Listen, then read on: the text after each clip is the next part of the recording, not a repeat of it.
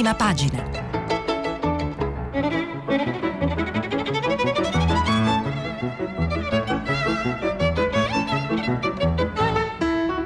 Questa settimana i giornali sono letti e commentati da Stefano Cingolani, giornalista del quotidiano Il Foglio. Per intervenire telefonate al numero verde 800 050 333. SMS e WhatsApp, anche vocali, al numero 335 56 34 296.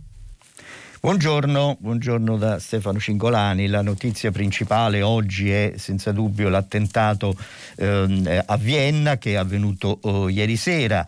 I due principali quotidiani italiani dedicano a questo luttuoso, drammatico evento le notizie d'apertura.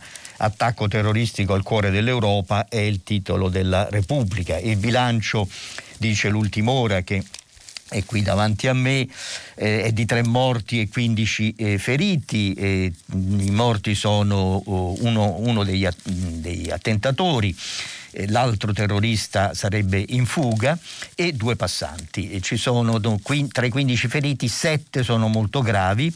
Secondo il cancelliere austriaco Kurz, il movente antisemita per il momento non è escluso, perché l'attentato è avvenuto nei pressi della sinagoga, come poi leggerò più in dettaglio. Leggerò anche dalla Repubblica l'articolo, l'analisi di Gianluca Di Feo, intitolata L'impronta del Bataclan, che mi sembra la più dettagliata e anche molto interessante, anche come informazione e come chiave di interpretazione dell'attacco terroristico. L'altra, molto spazio naturalmente, e più spazio danno i quotidiani che hanno chiuso presto ieri, perché appunto l'attentato è avvenuto alle 20 e quindi hanno dato meno spazio a quest'ultima notizia. Ecco, più attenzione invece in genere hanno dato al lockdown il prossimo lockdown che tutti ci aspettiamo, lockdown chiamato nei modi più diversi, lockdown da pazzi, titola il giornale, e il lockdown automatico per domani, lockdown a zona per il manifesto. L'Avvenire parla di chiusure a soffietto. Insomma, vedremo poi, immagino domani immagino, così almeno si dice, le decisioni verranno prese oggi, quindi domani avremo un quadro molto più dettagliato, quindi un po' dirò qualcosa, però forse è un po' inutile entrare adesso nel dettaglio di che cosa accadrà e come sarà, anche perché da quel che si capisce dalle analisi che pubblicate dai principali quotidiani ci sono ancora incertezze e divisioni all'interno del governo. Leggerò poi degli articoli, mi sembrano interessanti, un invito all'unità possibile di Mario Monti sul Corriere della Sera, e qui questo articolo si inserisce nello sforzo politico che sta facendo il Presidente della Repubblica per cercare di ampliare il consenso attorno alle prossime decisioni, e soprattutto in questa situazione davvero drammatica, che speriamo non sfugga completamente di mano. Alle mosse del Presidente della Repubblica sono dedicati diversi articoli. Il doppio passo del Quirinale, scrive Stefano Folli. Ugo Magri sulla Stampa, l'offensiva del Quirinale. Leggerò un po' alcuni passaggi anche di questi articoli. Terzo tema sono le elezioni negli Stati Uniti. Si vota, non sapremo i risultati, non li sapremo molto presto. Secondo l'articolo di Federico Rampini, richiamato in prima pagina dalla Repubblica, domani potremmo trovarci senza un vincitore. Election Day o Election Week o Election Month, scrive Rampini. Quando sapremo veramente il risultato? La tradizionale emozione della maratona TV nella notte tra martedì e mercoledì. Anche in Italia questa sera, stanotte, ci saranno maratone di vario genere. Sarà un rito inutile, secondo Rampini. Le ore passeranno senza disegnare un vincitore? Punto interrogativo. Su questo i quotidiani dedicano molte, così, l'analisi del giorno prima. Mi soffermerò un po' sulla pagina che ha pubblicato Il Foglio, che mi sembra interessante per quanto riguarda poi l'impatto possibile ovviamente sul resto del mondo. Per chi tifa Mosca è il primo articolo, per chi tifa Pechino è il secondo articolo, poi leggerò alcuni passaggi che mi sembrano interessanti.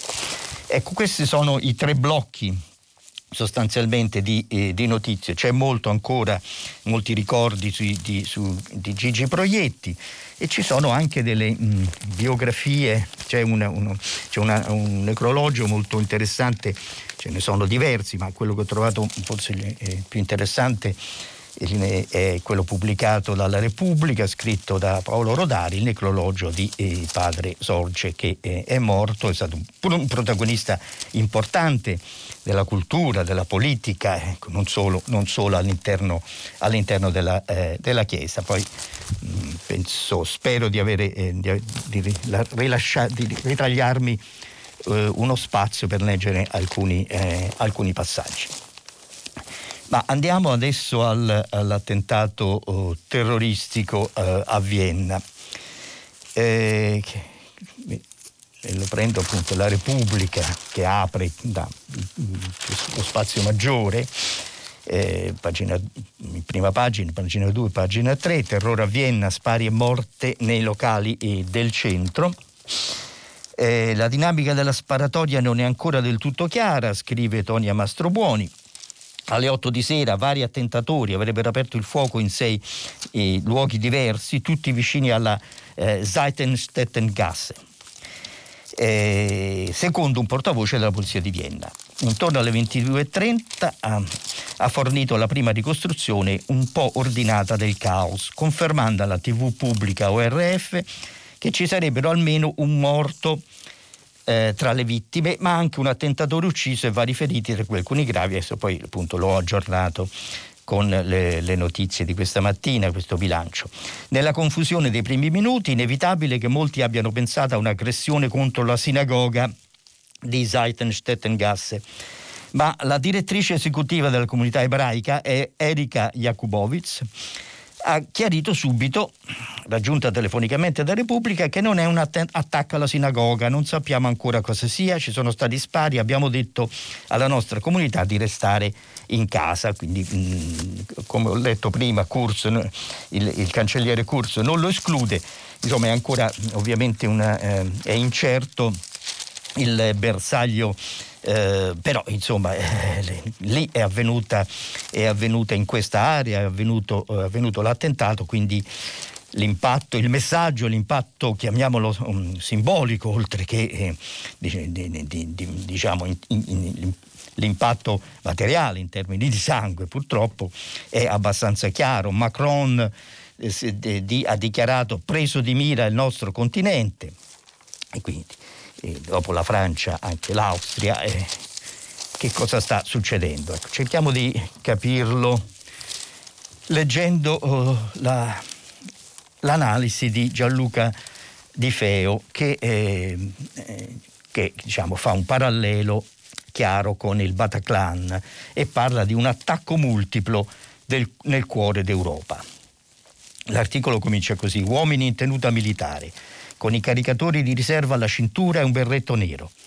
Impugnano il Kalashnikov con perizia, alternando colpi singoli e raffiche. Si muovono come se avessero l'esperienza dei combattenti nelle strade. È questo il volto del terrore che ha insanguinato il centro di Vienna, la nuova tappa di un'offensiva contro il cuore dell'Europa che non conosce tregua. Le dinamiche dell'attacco ricordano i momenti più cupi della storia recente, come la notte del Bataclan. Il comando ha agito in maniera sincronizzata, facendo fuoco tra la gente ai tavolini di un locale, prendendo ostaggi in un ristorante, seminando ordigni. Prima ancora era accaduto in India nel 2008, con 10 diversi gruppi d'assalto impegnati a devastare gli hotel di Mumbai. E ieri a Vienna, come nella strada di Charlie Hebdo, i terroristi non si sono intimoriti all'arrivo della polizia, l'hanno affrontata ad armi spianate, proseguendo il loro piano feroce. Per ore la capitale asburgica è precipitata in un incubo, con 6 diverse sparatorie in più punti della città, mentre il bilancio di morti e feriti continuava a crescere. Proprio la competenza militare degli assalitori ha fatto ipotizzare che possa trattarsi di ceceni, i soldati più spietati della falange islamista, gli ultimi accorsi a Mosul per difendere i bastioni del califfato, ma anche protagonisti pochi giorni fa dell'esecuzione dell'insegnante francese Samuel Paty. Non è casuale la scelta dell'obiettivo iniziale, continua Di Feo. Le viuzze che circondano la sinagoga di Seitenstettengasse, il bersaglio di un attentato antisemita del 1981, era stata il bersaglio del 1981 attribuito ai fetahin palestinesi di Abu Nidal, che aveva provocato 2 morti e 21 feriti. Ma da allora il luogo di culto è sempre vigilato dagli agenti. E proprio per questo, probabilmente, hanno deciso di far scattare l'operazione da lì, con la certezza che subito si sarebbe scatenata un'equivocabile attenzione mediatica. E questo è un po' un punto chiave. Tutte le ultime azioni jihadiste in Europa, scrive Di Feo, vogliono essere un manifesto, il segnale che la lotta islamista non è stata debellata con la sconfitta sul campo dello Stato islamico. C'è un unico disegno, dall'accoltellamento del 25 settembre davanti alla vecchia redazione parigina di Charlie Hebdo all'assassinio di Samuel Paty, il professore che aveva parlato ai suoi alunni delle vignette sataniche, fino alla decapitazione nella cattedrale di Nizza. Le indagini stanno ricostruendo come non si trattasse di lupi solitari, di menti deboli spinte ad uccidere dalla propaganda online dell'odio fondamentalista. Dietro loro gli investigatori stanno delineando reti senza confini, capaci di garantire appoggio logistico e denaro, e le loro azioni stanno ottenendo l'effetto di scatenare una mobilitazione senza precedenti contro la Francia e contro i valori dell'Europa laica. Anche ieri decine di migliaia di persone sono scese in piazza in Bangladesh, in Indonesia, in Pakistan, bruciando i ritratti di Macron. Un consenso di massa che torna a rianimare i fuggitivi dell'ISIS asserragliati nelle montagne siriane e irachene, ma anche le frange di Al-Qaeda, che in Afghanistan vedono avvicinarsi l'ora del ritiro statunitense e della riscossa sull'Occidente. Per comprendere la loro strategia bisogna tenere presente una delle frasi pronunciate dal presidente turco Erdogan, il nuovo sultano, che cerca di ergersi a paladino dell'Islam. I musulmani in Europa sono trattati come gli ebrei nella Germania hitleriana, chiuse le virgolette, punto. Quindi non è stato un lupo solitario, non è stato un attacco casuale, c'è una rete senza confini. Come scrive Di Feo, questa è la lettura di questa analisi. E non solo, ma queste reti senza confini sono politicamente, diciamo così, accorte, perché come si è visto utilizzano dei momenti, diciamo, dei passaggi politici importanti, le elezioni negli Stati Uniti per esempio, diciamo, il ruolo anche di Erdogan. Quindi, diciamo, abbastanza inquietante questa analisi, che mi sembra, diciamo, si può discutere. Qualcuno potrebbe dire che c'è forse un piano troppo ben costruito dietro questa interpretazione, però è da qui che bisogna partire per capire la portata di eventi che chiaramente non possono essere definiti casuali. Il Corriere della Sera, terrore a Vienna, morti e feriti, attacco in 6 punti, l'articolo di Paolo Valentino. Guido Limpio, pagina 13, anche lui svolge un'analisi sulla strategia individuabile al di sotto degli eventi, di questi eventi. Così vogliono colpire nel cuore delle città, questo è un po' l'altro punto, le città che poi sono il simbolo, queste città, le città europee, sono un simbolo della cultura, della politica, del modo di vivere. Queste sono un po' le cose principali. Che dunque sulla Stampa, la Stampa lo colloca a centropagina, notte di sangue a Vienna, terroristi nel cuore della città, e poi 2 pagine, pagina 2 e pagina 3. non ci sono cose particolari. Un'intervista a Marek Alter, lo scrittore sopravvissuto alla Shoah, che dice: senza ideologie la religione sostituisce l'azione politica. Però un discorso un po' più di carattere più generale, non un'analisi puntuale, mi sembra, di quel che è avvenuto, di quel che è avvenuto ieri e della situazione ancora in evoluzione a Vienna. Altro tema, affronterei un po' le questioni internazionali prima e poi mi dilungo un po' sul lockdown prossimo venturo. Altro tema, dicevo prima, sono gli Stati Uniti, le elezioni americane. Chissà se sapremo, appunto, come scriveva Rampini, che chi sarà eletto e quando sarà eletto. La situazione attualmente vede un Biden ancora in vantaggio nei sondaggi e un Trump in rimonta, in inseguimento. Insomma, sembra una situazione se non testa a testa, ma insomma quasi. Poi, appunto, dei sondaggi antecedenti al voto bisogna diffidare, tanto più quando sono così vicini.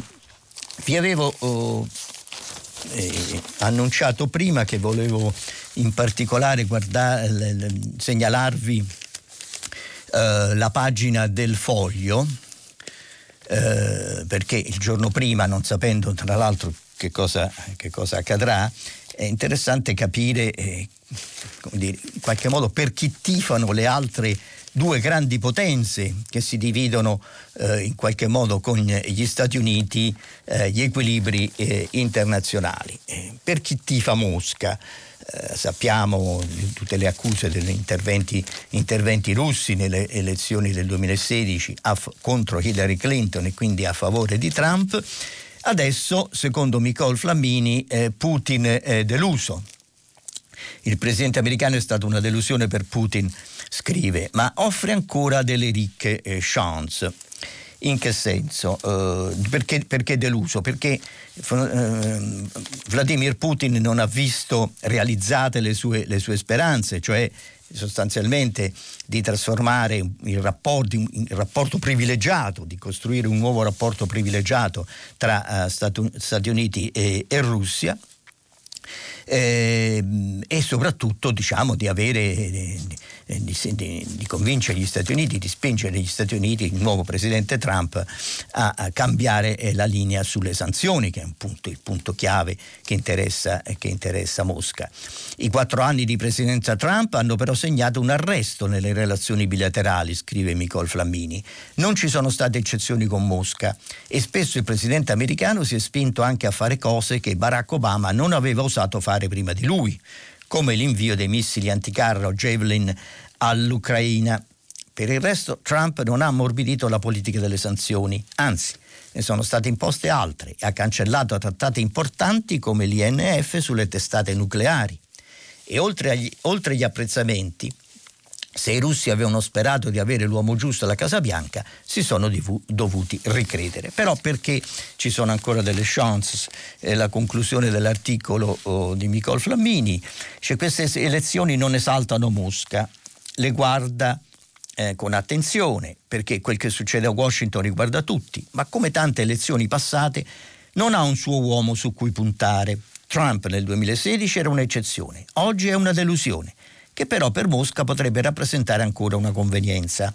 Non lo dice, ma forse Putin in questa corsa un preferito, o forse un meno sfavorito, ce l'ha. È il presidente improvvisato, trollato anche da Russia Today, ma in quel trollaggio sono riposte tutte le speranze di Mosca, anche perché immagino, dico io, che Joe Biden non avrà una linea più soffice nei confronti della Russia, soprattutto di Putin, sollevando la questione dei diritti umani, la democrazia, eccetera, cioè temi, chiamiamoli, che riguardano temi più ideali, di valori, che invece Trump ha messo in sordina. E Pechino? Per chi tifa Pechino? Biden è la garanzia di una guerra più soft, ma Trump rafforza il Partito Comunista, scrive Giulia Pompili nella sua analisi. Il gruppo dei repubblicani asiatici americani ha deciso di ufficializzare il supporto per Biden contro l'irresponsabilità, tra virgolette, di Trump. In Asia orientale Trump è apprezzato soprattutto per il suo atteggiamento da falco anticinese, da Hong Kong all'India, e quindi Trump ha cercato di costruirsi un consenso anticinese proprio nel momento in cui la Cina ha cercato di espandere sempre di più la sua proiezione strategica in tutta l'area. Trump ha cercato di costruire una sorta di asse anticinesi con i paesi che temono di più, a cominciare da Taiwan, le Filippine e lo stesso Vietnam, anche se francamente non si è creato un vero e proprio, non si può dire che si sia creato una sorta di accerchiamento o comunque una linea di contenimento della Cina, come forse gli analisti che stanno dietro Trump, che ispirano Trump, ammesso che Trump dia loro retta, avrebbero voluto. Vedremo poi, appunto, speriamo domani di avere qualche notizia in più su che cosa è successo negli Stati Uniti, naturalmente un evento di importanza fondamentale per tutti noi. E adesso ci immergiamo nel lockdown e nelle discussioni, nelle polemiche anche. Insomma, vi leggo alcuni titoli che certamente non vanno nel senso di favorire quel invito a una nuova, non dico concordia, ma consapevolezza e condivisione nazionale, arrivato dal Quirinale. Lockdown da pazzi, titola il giornale. Ci chiudono in casa ma arriva il bonus bicicletta e i PM ordinano arrestate solo se necessario. Mattarella, commissaria Conte e media con le regioni, questo è il titolone del giornale. Le regioni sono il bersaglio del fatto, le regioni ignorano persino Mattarella, è il titolo in prima pagina. E arriva il lockdown automatico che nessuno osa proclamare, è il titolo di domani. Governo e regioni trovano un accordo per evitare il costo politico delle decisioni impopolari. Le chiusure scattano sulla base di dati oggettivi, virgolette. Gli elettori non sapranno con chi protestare. La polemica di domani. Conte specialista in furbate, è Libero. È il titolo di Libero. Ho fatto tutto bene, tra virgolette, ma ci tocca soffrire. Il capo del governo elenca presunti successi per introdurre nuovi divieti per le chiusure impopolari, scarica invece la patata bollente sulle regioni. Il centrodestra non ci sta e presenta un contropiano. Chiusi in casa da un incapace, il titolone della Verità. Misure anti-Covid, super cazzola di Giuseppi in Parlamento.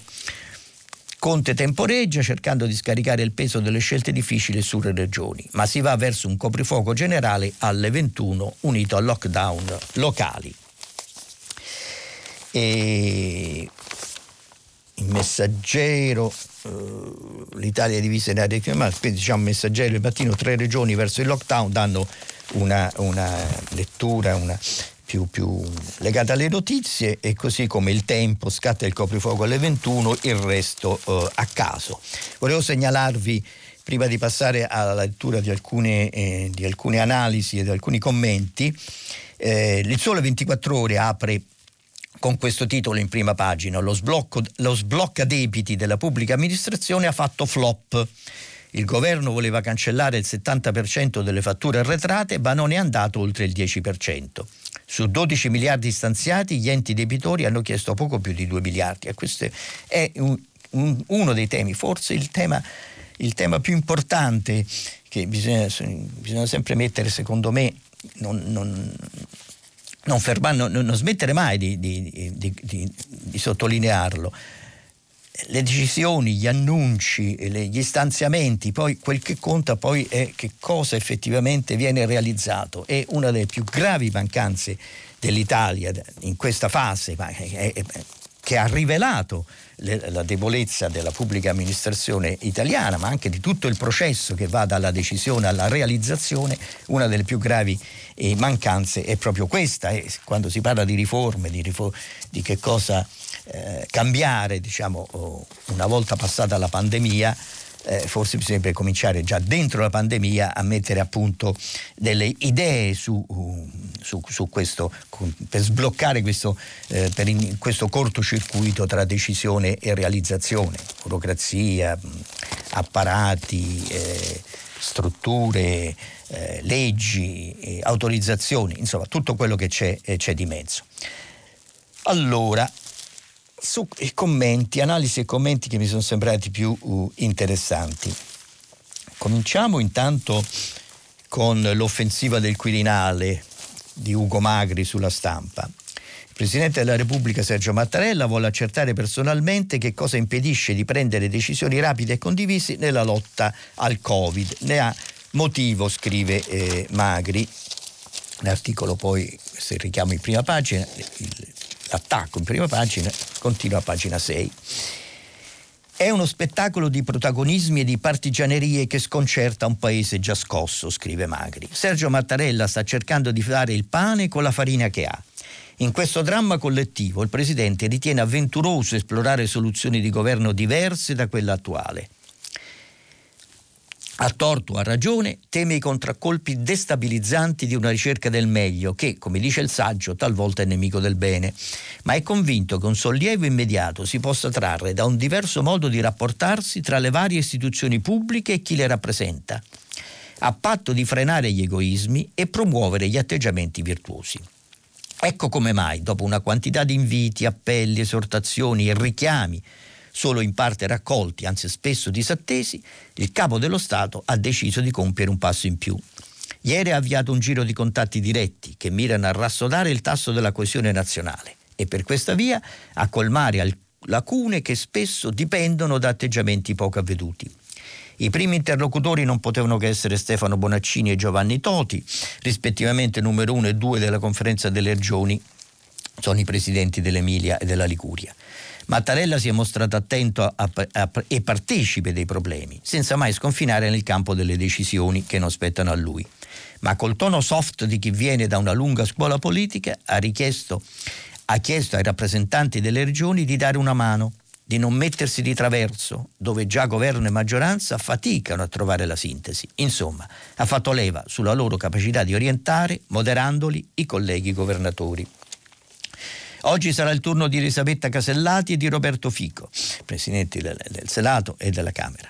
Mattarella vorrà sapere in che modo pensano di favorire il dialogo tra maggioranza e opposizione, se ritengono che la sede più adatta per dibattere le misure anti-Covid possa essere la commissione parlamentare ristretta che molti sollecitano, sul modello del Copasir, oppure i capigruppo di Senato e Camera riuniti in seduta comune. L'importante è che si proceda e poi, di certo, il Presidente parlerà con Conte nel nome di quella leale collaborazione che ai piani alti della Repubblica c'è sempre stata e guai se proprio adesso venisse a mancare. Ecco, diciamo, in qualche modo l'assist, per usare un termine calcistico, di Mattarella viene colto da Mario Monti, che nell'articolo che comincia in prima pagina su Corriere della Sera fa anche alcune proposte.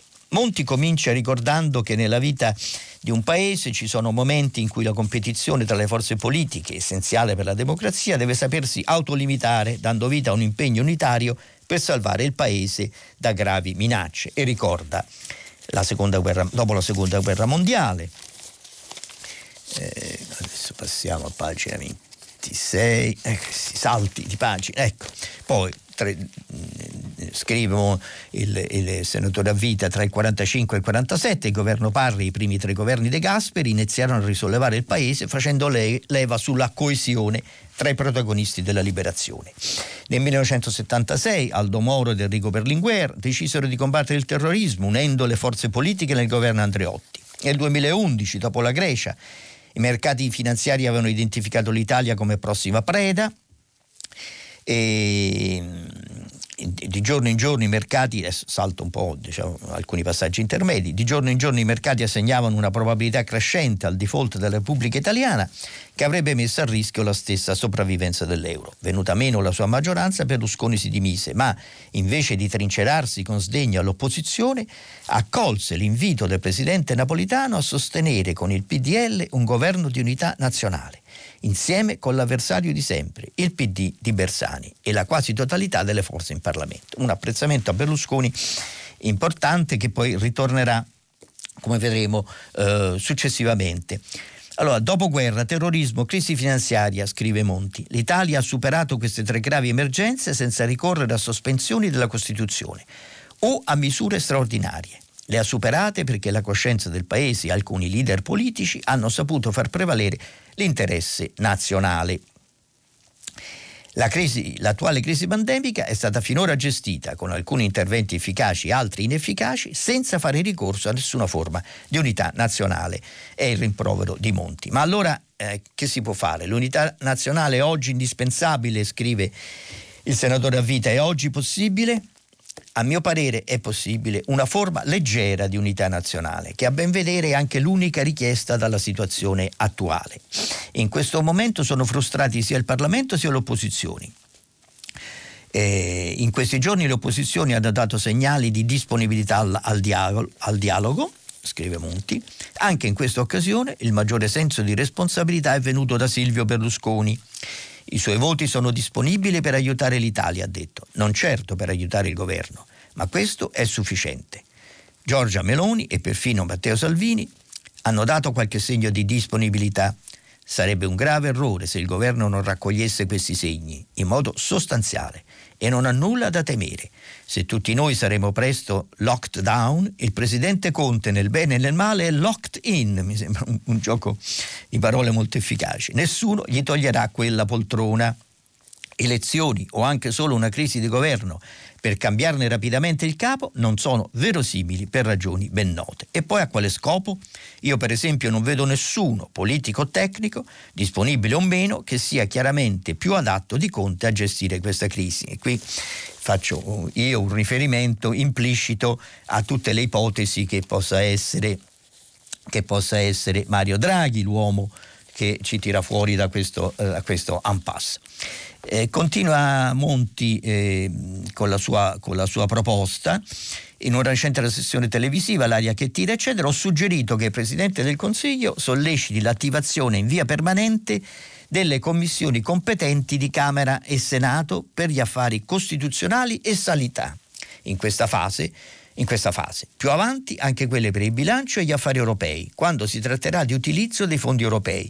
Le coinvolga nella fase preparatoria dei provvedimenti, ne raccolga i contributi. Non dovrà sottostare a veti e dovrà imporre ritmi veloci.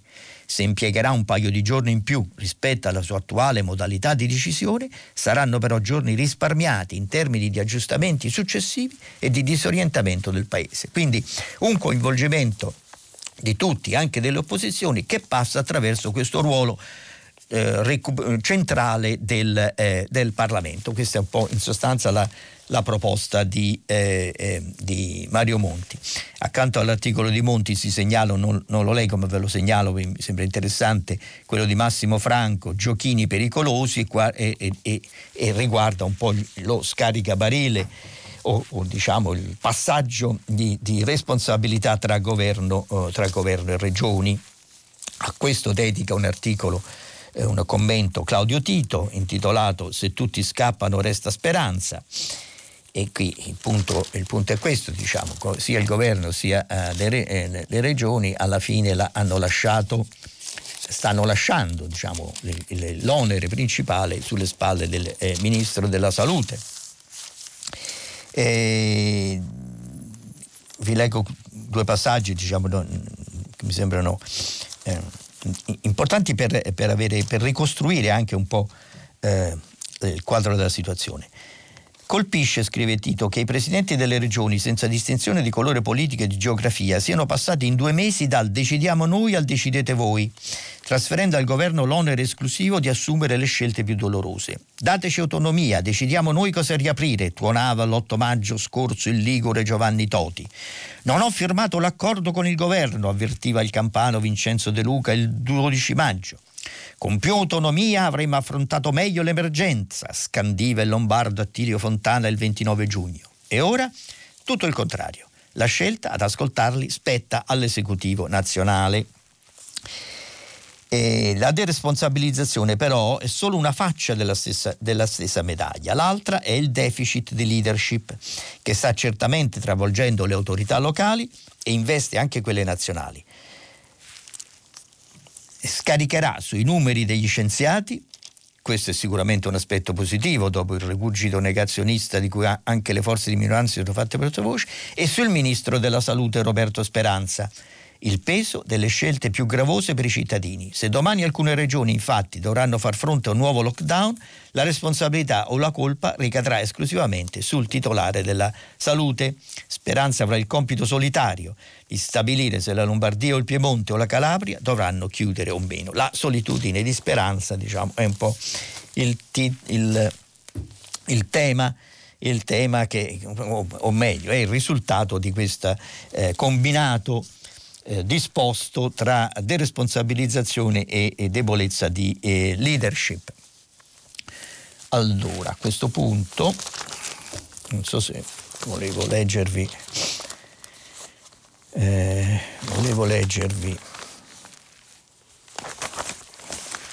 ancora su questo tema che cosa. Mi pare che queste sono le cose che mi hanno colpito di più. C'è Stefano Folli, appunto, ricordavo il doppio passo del Quirinale, ma insomma un po' si muove sulla falsariga anche dell'articolo di Magri che vi avevo letto precedentemente.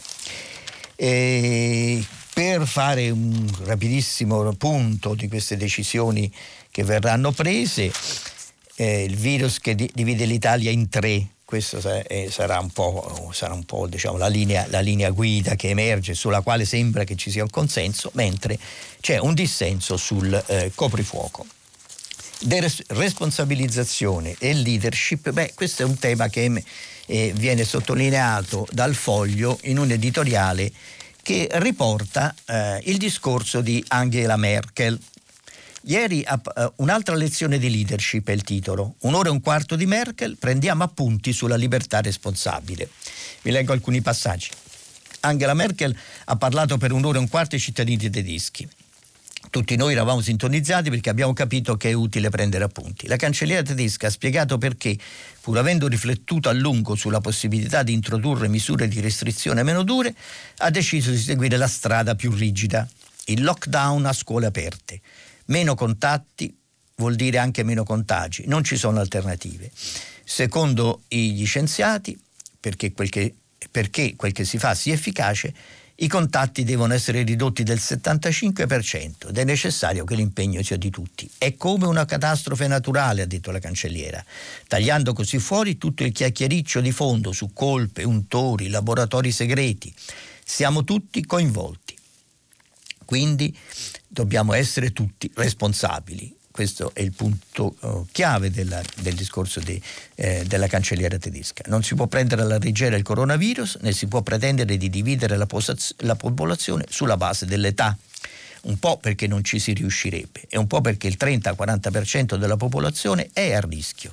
Quindi o lo sforzo è collettivo o rischia di essere vano. La Germania, come aveva già detto la cancelliera la settimana scorsa, fa fatica a risalire la catena dei contagi. Nel 75% dei casi non si conosce l'origine e questo ha fatto sì che il ritmo dell'infezione sia quintuplicato nella seconda metà di ottobre, mettendo in enorme difficoltà il sistema sanitario. Ancora un passaggio: ci aspettano mesi difficili, queste sono le parole della cancelliera tedesca.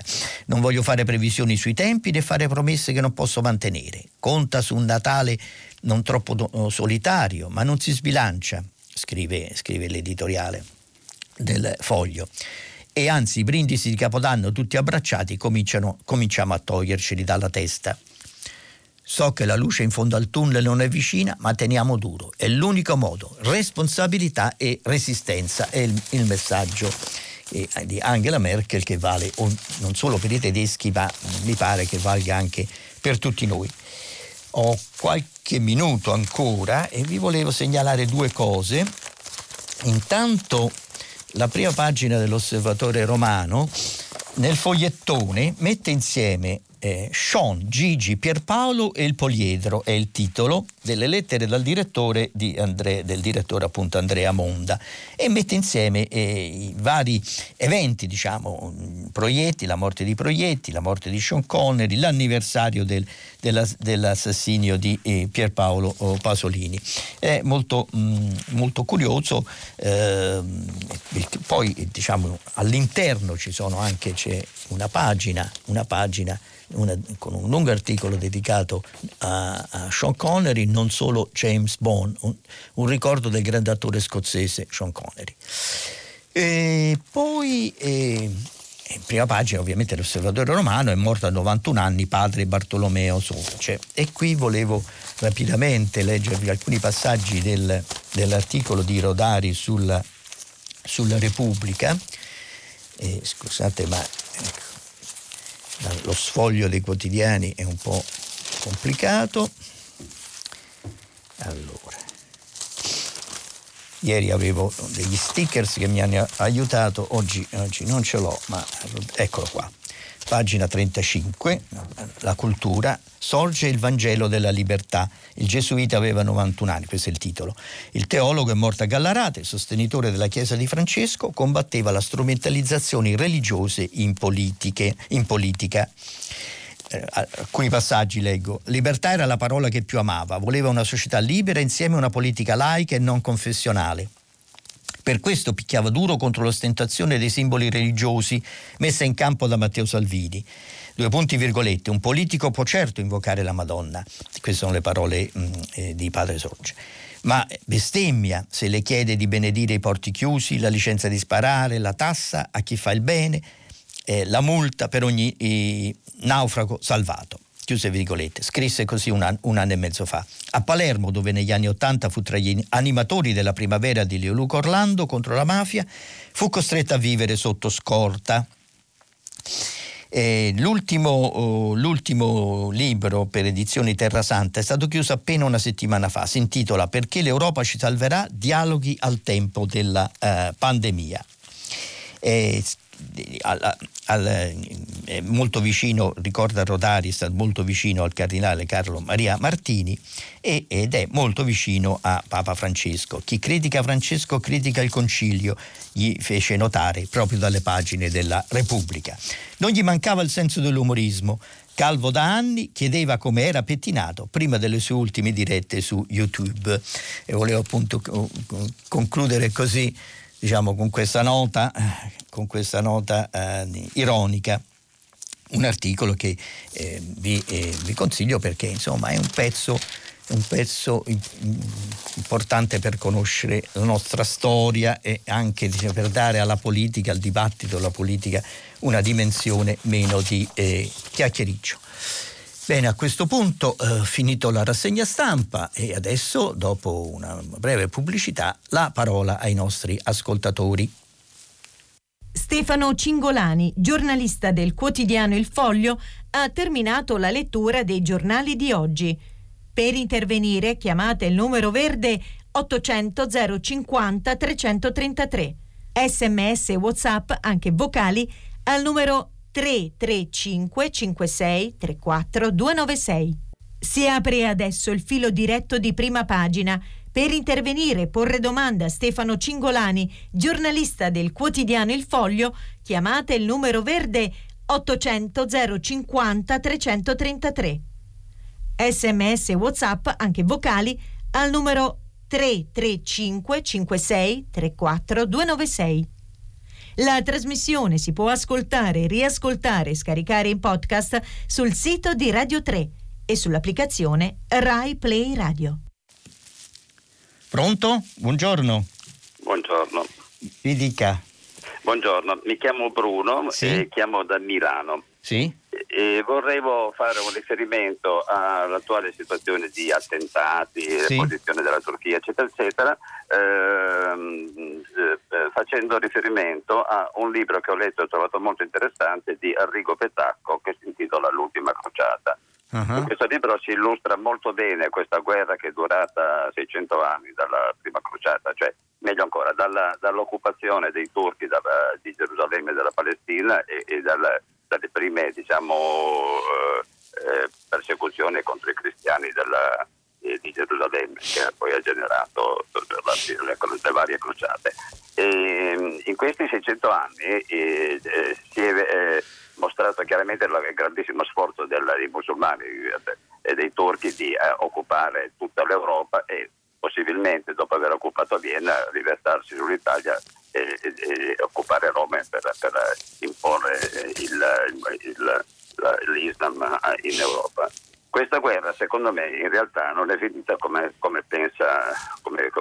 sostiene Petacco, con la battaglia di Vienna del 1683, però con la persecuzione degli armeni nella prima guerra mondiale, perché l'esercito turco che era in rotta contro i russi, sì, ripiegando e tornando a casa, ha pensato che gli armeni fossero alleati dei russi e quindi ha fatto la strage che è stata fatta. E oggi ci troviamo praticamente in una nuova versione, cioè un tentativo dall'interno di fare quello che sul campo, sulle battaglie non sono riusciti a fare, e quindi cercare di minare l'Europa.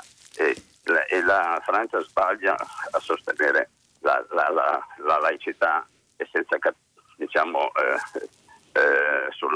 sull'onda della rivoluzione francese, e non invece capire che è anche una guerra di religione. Va bene, ok. Grazie, io penso che i riferimenti alla storia, siccome sono sempre importanti, ma spesso talvolta possono essere anche, diciamo così, possono esserci molte trappole nelle ricostruzioni storiche. Io credo che sì, certamente c'è il grande tema dell'Islam, del rapporto con l'Islam e il cristianesimo, c'è il tema degli imperi, dell'impero ottomano, la sua disgregazione, insomma. C'è una storia molto, molto ampia, molto complessa. Io concentrerei nell'analisi del terrorismo islamico attuale. Intanto ricorderei che non c'è solo l'Europa, perché ci siamo dimenticati dell'11 settembre, insomma il più grande attacco del terrorismo islamico agli Stati Uniti. E, quindi semmai bisogna parlare un po' più vasto, diciamo, dell'Occidente, del sistema occidentale, dei paesi liberal-democratici, insomma, di varie cose. Però ecco, io vorrei invitare un po' anche ad analizzare un po' nel concreto, perché c'è una storia anche più recente, un'evoluzione anche più recente del terrorismo islamico, dall'11 settembre in poi, Al-Qaeda, all'ISIS, insomma ci sono vari passaggi che prima di risalire alle crociate, a Lepanto, a Vienna, eccetera, inviterei un po' ad andare un po' a leggere, a scavare, a capire che cosa oggi provoca la fiammata terroristica, le cause di fondo, le cause strutturali, ma anche le operazioni politiche, che appunto ho letto questo articolo che ho letto di Di Feo, mi sembra molto interessante per capire questo. Volevo ricordare anche che, diciamo, noi guardiamo gli attentati in Europa, che sono naturalmente quelli che colpiscono noi. Sto leggendo adesso delle notizie dai siti dei quotidiani su attentati in Afghanistan. C'è una catena di attentati. Un comando si è introdotto nella sede dell'università della capitale Kabul, dove era in corso un evento con la partecipazione di autorità afghane e iraniane. Insomma, c'è il crogiolo è veramente molto, molto, molto complesso. Chiudo, diciamo, le mie considerazioni invitando insomma a non generalizzare, a non allungare lo sguardo, sì, ma non soprattutto allungarlo restando ancorati a quello che sta succedendo adesso. Certo, bisogna inquadrarlo in fenomeni storico-politici, ma guarderei più a quello che è successo nel dopoguerra, allora, al fallimento dei nazionalismi arabi, all'emergere di forze come quelle che alcuni studiosi hanno chiamato la politicizzazione dell'Islam, con l'emergere di forze fondamentaliste. Insomma, non è facile davvero districarsi, ma soprattutto attenti a non... insomma, può essere risalire alle crociate, può essere deviante. Pronto? Buongiorno. Buongiorno. Mi chiamo Vittorio, volevo chiedere cosa ne pensa del fatto che questi attentati che si stanno verificando adesso in Europa, se in qualche maniera possono influenzare o essere collegati alle elezioni americane e spostare il voto un po' da una parte più che dall'altra. Sto pensando a Trump. Ma guardi, io più che spostare il voto non credo molto a questo, anche perché ormai il voto è già quasi fatto, però è vero che secondo me sì, c'è un collegamento, perché è chiaro che qui siamo in una fase, in un territorio, in una fase intermedia in sostanza, no? Non c'è ancora il vecchio presidente, non si sa se verrà eletto, non si sa chi sarà il nuovo presidente. Questo è un momento di vuoto politico negli Stati Uniti, ed è chiaro che in tutti questi momenti di vuoti politici ci sono forze pronte a riempirli, che sicuramente quello che noi dobbiamo essere consapevoli, che il terrorismo islamico non si era spento, non è finito, non sono finite nemmeno le manovre delle varie forze, dei vari soggetti di questo fenomeno, di questo, quello che chiamiamo genericamente terrorismo islamico. L'articolo che ho letto di Di Feo era molto interessante, perché diciamo, ci introduceva anche il ruolo di Erdogan, che è un nuovo fattore importante per capire quello che sta accadendo adesso. Quindi sì, c'è la relazione con le elezioni degli Stati Uniti, ma io la vedo più in questa chiave, una fase di interregno nella quale poi questi soggetti politici, diciamo così, i terroristi islamici e i loro... le loro guide di vario tipo si inseriscono, cioè segnano il territorio. In questo senso sì, c'è la relazione. Pronto? Pronto? Sì? Buongiorno, sono Francesca e chiamo da Roma. Sì. Io volevo dire una cosa, cioè tante volte ascolto i politici che dicono sì, che vogliono aiutare, no? Aiutare però l'Italia, non il governo. Mm-hmm. Allora, io questa cosa la trovo piuttosto assurda, perché l'Italia e il governo sono una cosa sola. Allora, quando Berlusconi per esempio dice, no, che si vuole aiutare, la Meloni che precisa, sì, ma io aiuto l'Italia, non il governo, ma insomma si decidano, non siamo più una serie di staterelli come nell'Ottocento. Ed è costata tanta fatica unire questo benedetto paese. Sì, certo, è un appello che sottoscrivo, anche se obiettivamente, diciamo, esiste una differenza tra il paese e il governo. Il suo appello che colgo è quello di, in questo momento, di unirci e quindi passar sopra anche a quelle che sono le naturali e normali divisioni che restano e resteranno naturalmente, sì, e avranno la loro manifestazione nelle prossime elezioni, ma in questa fase di emergenza, di estrema emergenza, bisogna far prevalere un principio di solidarietà. Io penso che, leggendo anche le analisi dei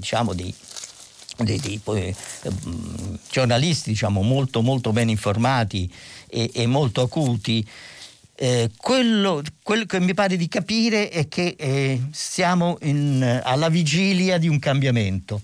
Può non avvenire, però si sono mosse in moto delle forze stimolate soprattutto attraverso il ruolo del Presidente della Repubblica, la moral suasion si suol dire, del Presidente della Repubblica, ma qualcosa in più, perché poi ha ricevuto i Presidenti delle Regioni, riceve i Presidenti delle due Camere, invita a rimettere il Parlamento al centro, come ha scritto anche Mario Monti sul Corriere della Sera. Insomma, siamo alla vigilia di un passaggio che può introdurre un nuovo principio di cooperazione. Monti parlava di una sorta di unità nazionale leggera, ma non so se sarà così, però oggi siamo in questa fase. Allora, io penso che bisogna lasciare però all'opposizione anche il diritto di dire ma a noi questo governo non ci piace, perché se no questo non significa che tutte le vacche sono nere, è giusto che l'opposizione definisca quali sono i limiti del dialogo naturale, così come lo deve stabilire la maggioranza naturalmente, però l'importante è che il dialogo cominci. Credo che stia cominciando, speriamo tra domani e dopodomani di non essere smentiti, di non dover dire no, è stato un altro tentativo non riuscito, è stata un'altra speranza frustrata. Speriamo di no. Pronto? Pronto, buongiorno signor Cingolani, buongiorno. Sono Donato, chiamo da Manopalzati, provincia della Virginia. Buongiorno anche alla redazione e agli ascoltatori e bentornato. Grazie mille. Io approfitto della sua esperienza in tema di politica internazionale per chiederle, anche alla vigilia delle attuali voto presidenziali degli Stati Uniti, sì, i 4 anni di presidenza di Trump hanno dato una spinta affinché un certo bambino dell'Unione Europea possa finalmente prendere coscienza della sua entità e non più nascondersi dietro la gonna degli Stati Uniti. Cosa ne pensa? Ma io penso, tanto lo spero, ma penso che effettivamente Trump ha avuto degli effetti positivi, cioè in qualche modo ha suonato un campanello che noi in Europa a noi non piace, o comunque non abbiamo mai voluto ascoltare, e riguarda la responsabilità che i paesi europei e l'Unione Europea nel suo complesso deve assumersi per quanto riguarda la propria difesa, per quanto riguarda la capacità di essere un soggetto nelle relazioni internazionali.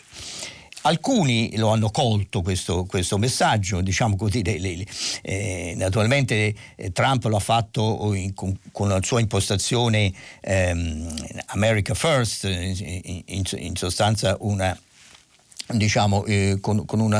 una forte spinta verso l'isolazionismo, io credo più politico-propagandistica che reale, però l'ha fatto con questo suo, in questo suo modo, e ha lanciato degli schiaffoni anche all'Europa, economici e politici.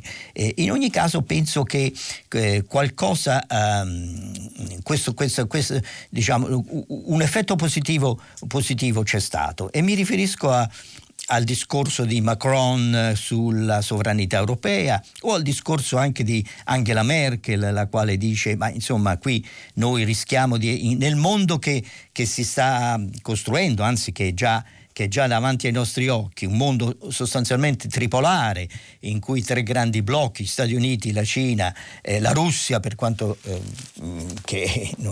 pur essendo debole economicamente è la seconda potenza nucleare. In questo mondo tripolare noi siamo schiacciati. Dove sta l'Europa? Esiste un soggetto europeo? Che cosa ha da dire? Che ruolo ha da svolgere? L'illusione che l'Europa si consumi nella sua ricchezza economica ormai mi sembra un po' finita, perché a parte la pandemia che ovviamente accomuna, ma la crisi di 10 anni fa, di 11 anni fa, ha dimostrato che poi ovviamente i destini europei sono collegati a quelli del resto del mondo, e quindi l'Europa non può pensare di essere un'isola di più o meno benessere o di sicurezza economica senza affrontare i problemi del suo ruolo internazionale e della sicurezza in generale.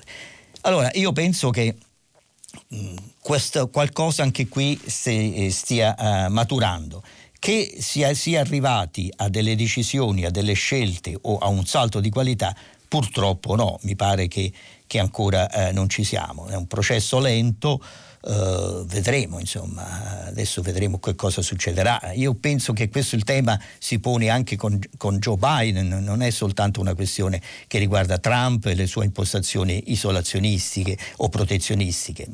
Anche Joe Biden porrà questo problema, era stato posto anche da precedenti presidenti democratici. Insomma, è interesse di tutti che l'Europa acquisti una sua consistenza come soggetto politico di politica internazionale. Pronto? Pronto? Sì. Pronto, buongiorno, sono Franco Tomelli, telefono da Bassano del Grappa. Sì, buongiorno. Sento Cingolani, abbia pazienza. Ferme restando, dico così, le urgenze drammatiche legate al Covid, relative priorità, eccetera, c'è chi si è accorto, e mi riferisco a un editoriale interessante apparso sul Corriere recentemente, c'è chi si è accorto che il segreto meglio custodito, è ironico questa cosa, sono i 209 miliardi del New Recovery UE. Non è dato sapere in alcun modo, anche se ne parla da tempo, sempre più distrattamente dico io, quali siano i principali capitoli del recovery plan già presentato o solo in precinto di esserlo. Francamente mi è sfuggita questa notizia. È in procinto, è sempre in procinto. Comunque quello che voglio dire, Cingolani, sì, è questo, sì, che mi piacerebbe di capire se nel programma il governo italiano ha intenzione di ricoprire, badi bene, il ruolo di investitore di prima istanza, sì, o privilegiare invece quello di prestatore di ultima istanza, finendo per rincorrere in tal modo, mi scusi la figura, inutilmente la lepre dell'assistenzialismo. Certo. Buona cosa, ma se fosse così, ho l'impressione che con Bruxelles avremmo da battagliare parecchio, non so cosa ne pensa lei. Sono d'accordo con lei, non c'è dubbio, mi sembra molto efficace quello che è la definizione di investitore di ultima istanza. Questo è un po' il tema chiave. Credo che la seconda ondata abbia fatto compiere dei passi indietro anche nella riflessione sulle priorità del piano per la ripresa, di recovery plan, perché l'emergenza è tornata di nuovo prevalente. Però secondo me questa doppiezza, questa cosa di scegliere le necessaria scelta degli interventi di emergenza, ma affrontare l'emergenza senza avere una prospettiva, una strategia, una visione un po' più di lungo periodo che dovrebbe essere concentrata in questo recovery plan, ecco, separare di nuovo l'intervento di breve periodo, l'intervento più di medio periodo, è un errore. È un errore anche per il breve periodo, perché non fa altro che generare delle illusioni che poi non hanno consistenza, che non sono realistiche.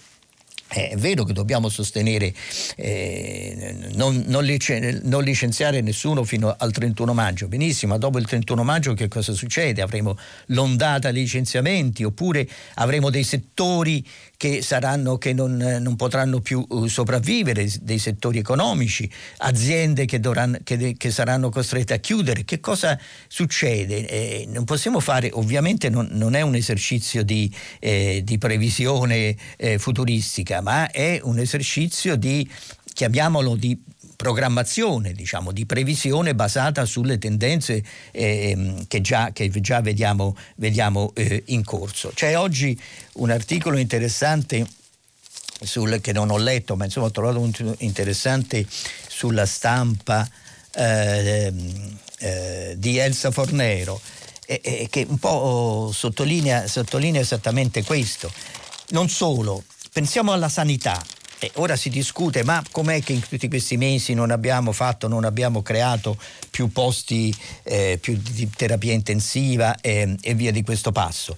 Effettivamente anche tutti dicono, tutti noi abbiamo detto, la sanità è la priorità numero uno, però non sembra che sia così, non sembra che sia così né nell'emergenza e nemmeno nella programmazione, nemmeno nel recovery plan. Quante risorse effettivamente vanno alla sanità, per fare che cosa? In che modo il digitale si inserisce strutturalmente nei servizi sanitari? In che modo ripensiamo il rapporto tra sanità centrale e sanità regionale? Questi sono tre punti chiave, tre punti strategici che o li pensiamo adesso, cominciamo adesso ad aprire una riflessione e creare un consenso, oppure se abbiamo perso l'occasione, oppure ci ritroveremo a inseguire l'emergenza di nuovo, insomma, passerà l'inverno, avremo una tregua, speriamo in estate, speriamo che la pandemia si concluda, però la sanità ne esce comunque sconvolta. Allora, di questi sconvolgimenti dal punto di vista strutturale non ne abbiamo parlato, quindi investitore di ultima istanza mi sembra un'ottima definizione. Grazie. Pronto? Sì. Buongiorno, sono Gabriele Gagliardi, chiamo da Roma. Io il tema che propongo è quello del rapporto fra anziani e digitalizzazione. Sì. E quindi torno un po' sull'argomento degli anziani, di cui si parla spesso, in particolare ieri, sì. Ma affrontandolo da un punto di vista in genere poco osservato, cioè quello della difficoltà di accesso di queste persone ai mezzi di comunicazione informatici. Sì. Ecco, per affrontare la questione però è necessaria una brevissima premessa di una nota di tipo personale. Io ho 78 anni, sono una professoressa in pensione e sono una paziente oncologica nella fase di cronicità che gestisco abbastanza bene. Naturalmente per curarmi ho dovuto imparare a usare il computer, le mail, perché il telefono non viene più praticato quasi di tutto. E il mio policlinico mi ha comunicato in questi giorni che da ora in poi i contatti funzioneranno attraverso televisita. Mi ha mandato una mail con le istruzioni per scaricare un'app. Sì. Io non sono riuscito, ho dovuto chiamare un tecnico che ci ha messo mezz'ora e ha fatto questo. Ora vengo alla questione. Con la pandemia è chiaro che oggi siamo entrati definitivamente nell'era digitale. Sì. Ottima cosa, e va bene tutto quello che di buono e prezioso è stato fatto, specie in questo periodo.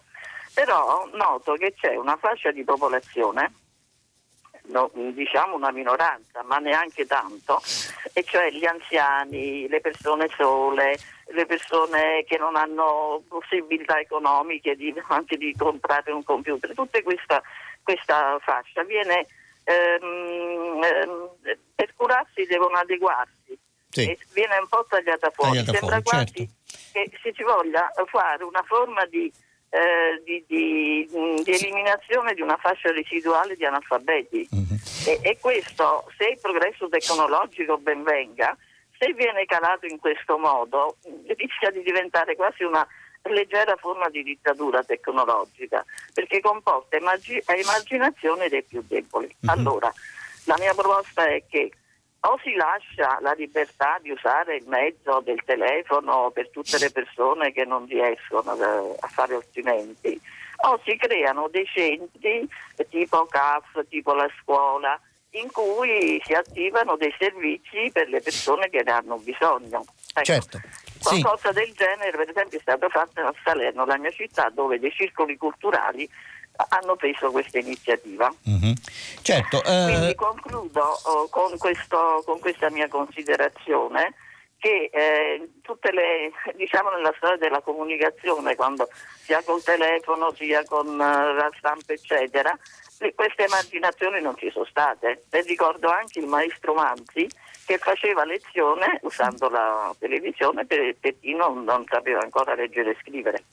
Mi sembra che oggi manca questa cultura del rispetto in generale. È mancata assolutamente. Il salto, l'ingresso nel digitale da noi è stato un salto traumatico, perché non è stato gestito in modo progressivo negli anni scorsi, non è stata condotta una sorta, chiamiamola, di alfabetizzazione digitale che riguardasse tutta la popolazione. Non c'è stato il maestro in televisione, il maestro digitale, chiamiamolo così. E ci sono alcune aziende che hanno sopperito, adesso non faccio nomi, però alcune hanno fatto una sorta di loro, chiamiamole, università digitali aperte a tutti, che possono rilasciare anche dei piccoli diplomi a seconda del livello di conoscenza, di istruzione al quale ciascuno vuole arrivare. Ma sono esempi così, e punto, spontanei. Insomma, c'è stato un salto tardivo e anarchico, un po' tipico di come facciamo le cose in Italia, purtroppo, come non dovremmo fare. Ora che ci siamo dentro, che cosa bisogna fare? Secondo me, ora che ci siamo dentro, bisogna cercare di affrontare, di non commettere più gli errori e di cercare di riparare a questi errori. Io credo che un vasto programma di alfabetizzazione o di aggiornamento digitale sia assolutamente indispensabile. Altra cosa indispensabile è altre due cose secondo me indispensabili. Uno, la flessibilità, perché il passaggio da una tecnologia all'altra non significa abbandonare totalmente il vecchio, diciamo, con questa visione un po' lineare. La flessibilità è invece la chiave. Bisogna lasciare la possibilità di scelta di strumenti diversi, sia pure naturalmente la penna stilografica esiste ancora, ma naturalmente è una nicchia, però insomma bisogna lasciare possibilità di scelta. L'altra è la semplicità, la semplificazione e la semplicità, soprattutto la pubblica amministrazione più di aziende private sono entrate nel digitale, sono entrate in un universo kafkiano. E ora questo è un errore gravissimo commesso. Insomma, molte delle applicazioni della pubblica amministrazione sono complicate, difficili, confuse, richiedono più passaggi soprattutto. E fare più passaggi per una persona anziana, per una persona che non conosce bene, diciamo, i meandri del digitale è esiziale. Uno si interrompe, si blocca al secondo passaggio o al terzo passaggio, non arriva mai alla fine. Quindi io penso che è un'urgenza, questa sì è una... dentro l'emergenza c'è anche questa, l'emergenza digitale, cioè di colmare questo gap. Naturalmente non si colma però soltanto facendo le reti uniche o doppie o mettendo la fibra, ma con la conoscenza. Questo è il punto, con l'istruzione e la conoscenza, che è il punto da cui partire. Pronto, buongiorno. Buongiorno. Sono Sandra da Treviso. Ecco, io vorrei parlare del conflitto per il Nagorno-Karabakh, che è ancora purtroppo in corso. Sì.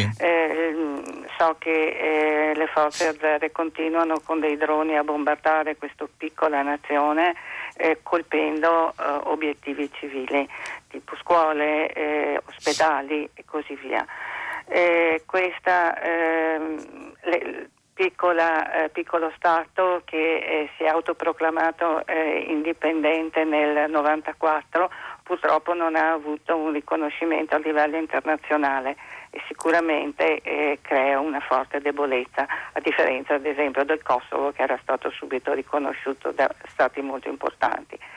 Il comune di Milano so che lo ha riconosciuto di recente, qui anche il comune di Asolo in provincia di Treviso, e quindi non lontano da me. Mm-hmm. Farei un confronto soltanto tra due nazioni dal punto di vista di Amnesty International, che è una voce al di sopra delle parti. Beh, un confronto tra l'Azerbaigian e la Repubblica d'Armenia. Nei rapporti di Amnesty International le preoccupazioni dal loro punto di vista relative all'Azerbaigian sono estremamente più elevate, cioè è una dittatura, è una nazione in cui le violazioni dei diritti umani sono molto pesanti, e quindi anche quando si sentono le versioni fatti che vengono dati dal presidente che ha preso il potere a seguito di suo padre Aliyev, non penso che si possa dare altrettanto credito quanto si può dare credito alla versione del primo ministro armeno, che è stato liberamente eletto. Quindi questo e poi ricordiamoci che alle spalle c'è la Turchia, che non ha ancora riconosciuto il genocidio armeno. Quindi insomma il punto è che c'è la Turchia e c'è la Russia, ci sono due grandi colossi che schiacciano un piccolo paese e piccoli popoli, e c'è un'Unione Europea che, come dicevo prima, questo ci riconduce un po' al discorso sul ruolo dell'Unione Europea, un'Unione Europea che non è un soggetto di politica internazionale, che quindi naturalmente è ovvio sappiamo che non è uno Stato federale, eccetera, quindi diciamo lasciamo tra parentesi tutto quello che sappiamo, però non c'è dubbio che ancora oggi vale la cattiva battuta di Kissinger, quando io chiamo Bruxelles per una questione di affrontare le questioni di politica internazionale, non c'è un numero di telefono al quale si possa rispondere. Oggi c'è un numero di telefono, c'è, perché sono stati creati dei responsabili per la sicurezza, la politica estera e la sicurezza, però questi responsabili non hanno dietro nessun reale potere, un reale potere decisionale, quindi insomma il punto ci riporta alla questione di fondo. Insomma, oggi abbiamo bisogno di un soggetto politico europeo che svolga un suo ruolo, che non è un ruolo militare, perché sarebbe troppo complicato, ma certamente è un ruolo diplomatico, politico ed economico, che comunque conta moltissimo. Conta moltissimo nei confronti della Russia, conta moltissimo nei confronti della Turchia, la quale tra l'altro, va sempre ricordato, è membro della NATO, e nonostante questo la NATO non fa nulla per impedire la strategia espansionista di Erdogan. Pronto? Buongiorno. Sì, buongiorno. Io mi chiamo Bruno e chiamo da Roma. Sì. Le volevo parlare di un aspetto che riguarda questa infiltrazione dell'Islam nell'Europa, che va avanti da molti anni. In particolare, lei ricorda quel periodo di circa 20-30 anni fa in cui il Corriere della Sera pubblicò una serie di libri, quasi tutti i libri in verità della Oriana Fallaci, ma in particolare gli ultimi libri che lei scrisse, nella quale si dimostrava molto critica sulla penetrazione, lei diceva araba, ma si intende musulmana in Europa. Ecco, lei ricorda quel periodo? Sì, lei lo ricordo. Ha qualche commento da fare in merito, per capire se nel frattempo l'Europa tutta è stata abbastanza attenta a interpretare il suo ruolo sia nell'accoglienza che nella gestione delle proprie politiche interne? Questa è la domanda. Cioè, la domanda, ma qual è la sua opinione? Non lo è stata, cioè dovrebbe essere più dura e più ferma nei confronti dell'Islam, nei confronti dei musulmani? No, la mia opinione è che ciascuno dovrebbe manifestare chiaramente il proprio intendimento in modo pacifico della propria no? Uso la parola civiltà così in senso lato. Ok. Ah sì, io sono d'accordo con lei. Io penso che l'Unione Europea, comunque i paesi europei, diciamo in questo caso sia l'Unione sia i singoli paesi, insomma sono andati avanti a singhiozzo. Ci sono stati dei momenti di estrema attenzione, dei momenti di grandi promesse, ci sono state le marce comuni a Parigi dopo i gravi attentati, insomma, però un impegno continuo, costante, strutturale, chiamiamolo così, non c'è stato. Non c'è un impegno per che cosa? Da una parte per reprimere, ovviamente in modo per reprimere, diciamo, possibilmente prevenire gli attentati, dall'altra per ecco, diciamo, come dire, chiamiamolo un potere soffice, un potere rigido, un potere repressivo. Non c'è stata nell'uno o nell'altro. In che senso un potere soffice? Beh, insomma, qui c'è un problema di convincimento, di dialogo, di coinvolgimento, di rapporto con le comunità islamiche, con le comunità musulmane, che significa anche però un rapporto molto chiaro, molto esplicito, insomma, che significa spingerle sempre di più ad esercitare quel ruolo che spetta loro, anche di controllo, di autocontrollo, di convincimento, quel ruolo pedagogico da una parte e dall'altra quel ruolo, diciamo così, di convinzione, nei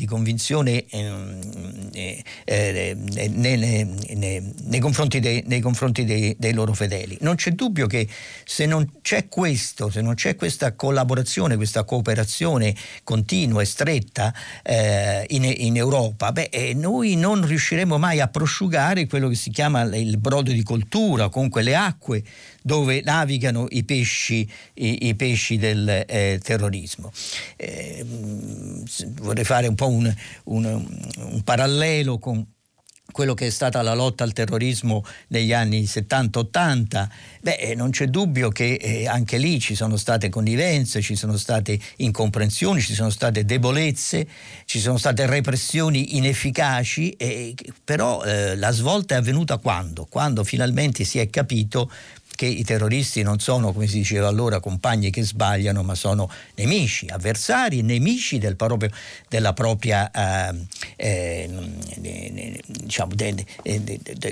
hanno tradito, che tradiscono sostanzialmente anche gli stessi convincimenti della regione o allora delle convinzioni politiche da cui nascevano. Insomma, finché non c'è questo salto di qualità, questa consapevolezza che non può venire solo dall'alto, non può venire dai governi, non può venire dalle autorità di polizia, ma deve avvenire dal basso, all'interno della società, all'interno delle comunità, nelle scuole, nelle stesse scuole islamiche. Insomma, questa cosa, secondo me, qui non c'è stata una continuità e non c'è stata una consapevolezza fino in fondo, e un'attività, diciamo, costante, come dire, una svolta strategica in questo non è mai avvenuta in Europa, nemmeno negli Stati Uniti, penso, ma insomma comunque in Europa, dove pure, diciamo, molto si è discusso e molto si è analizzato, insomma, e molti impegni sono stati presi e poi mai realizzati fino in fondo. Io credo di essere alla fine, mi fa accenno di sì, dall'altra parte del vetro tutti mi dicono di sì, effettivamente anche oggi concludo la trasmissione, dopo il giornale radio Vittorio Giacopini conduce Pagina 3 e poi le novità musicali di Primo Movimento. Alle 10 come sempre tutta la città ne parla, approfondirà un tema posto da voi ascoltatori. Noi ci risentiamo domani mattina alle 7:15. Arrivederci.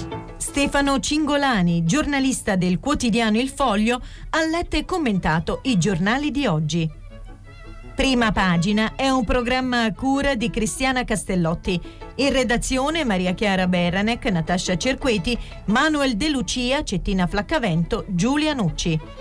Posta elettronica, prima pagina, @rai.it.